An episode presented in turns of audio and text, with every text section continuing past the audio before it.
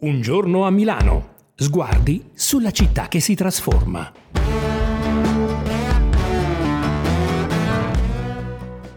Da qualche tempo a questa parte la cronaca ci ha costretto a prendere atto della mancanza e quindi della necessità di un'educazione sentimentale che possa aiutare i ragazzi a vivere con più equilibrio il rapporto di coppia, ad affrontare con più consapevolezza la scelta dell'altro di interrompere la relazione e quindi ad attraversare l'evento della fine, della rottura con più serenità, in modo meno traumatico, meno distruttivo.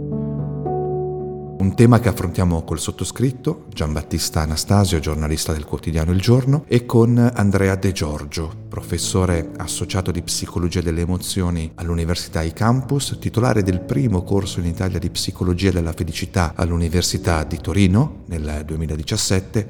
Ecco, De Giorgio, occorre un'educazione emotiva oggi? E se sì, da che parte si deve iniziare? Sono d'accordo con lei, occorre un'educazione emotiva e devo dire che c'è anche una discreta urgenza.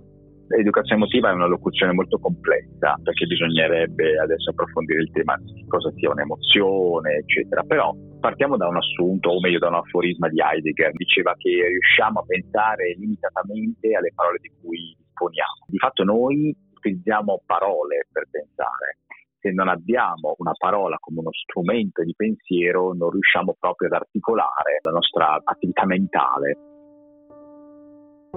Me, me la sono vista lì davanti così, no? La guardavo e non mi usciva neanche una parola. Ma come? Non le hai parlato? Quasi niente. Cioè, la, la guardavo e mi innamoravo. Così, tutto d'un colpo? No. Cioè, no, l'ho guardato prima dieci minuti. Esistono persone nel mondo rare che non hanno una narrativa interna, però la maggior parte di noi, la stragrande maggioranza di noi, ce l'ha. Ed è su questa che bisogna iniziare a lavorare fin da piccoli. I bambini piccoli, le bambine piccole hanno necessità di scoprire che cosa sta accadendo dentro di loro mettendo il loro vissuto in parole. È importante far riappropriare ai bambini e quindi ai futuri adulti un linguaggio emotivo ricco. Vi faccio soltanto un esempio per farvi sentire che cosa accade se scambiamo soltanto una parola. Io posso dire, sa, sono contento di ciò che è accaduto ieri, oppure posso dire sa sono euforico per ciò che è accaduto ieri. Semplicemente utilizzando un termine diverso, io sto dicendo a lei come interlocutore come sto io dentro, che cosa sto provando e il tono, l'energia dell'emozione felicità, io definisco esattamente che cosa provo. Ma non confondere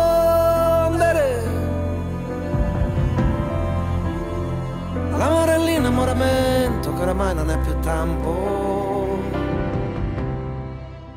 primo passo è descrivere le emozioni primarie e generali, quindi felicità, paura, rabbia, stupore, disprezzo e tristezza. Dopodiché si aiuta il bambino o la bambina a riconoscere come sta il loro corpo, cioè come ti senti in questo momento, dove senti questa emozione. I bambini imparano ed è importante che sia l'adulto a regalare al bambino il vocabolario corretto.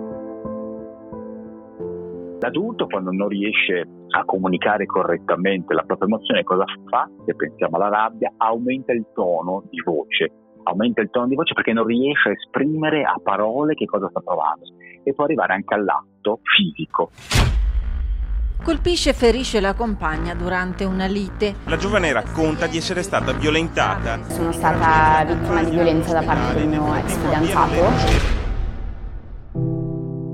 Ecco perché è molto importante partire da piccoli a etichettare correttamente le emozioni. Quindi educazione emotiva, educazione sentimentale significa soprattutto riappropriarsi di un ricco vocabolario.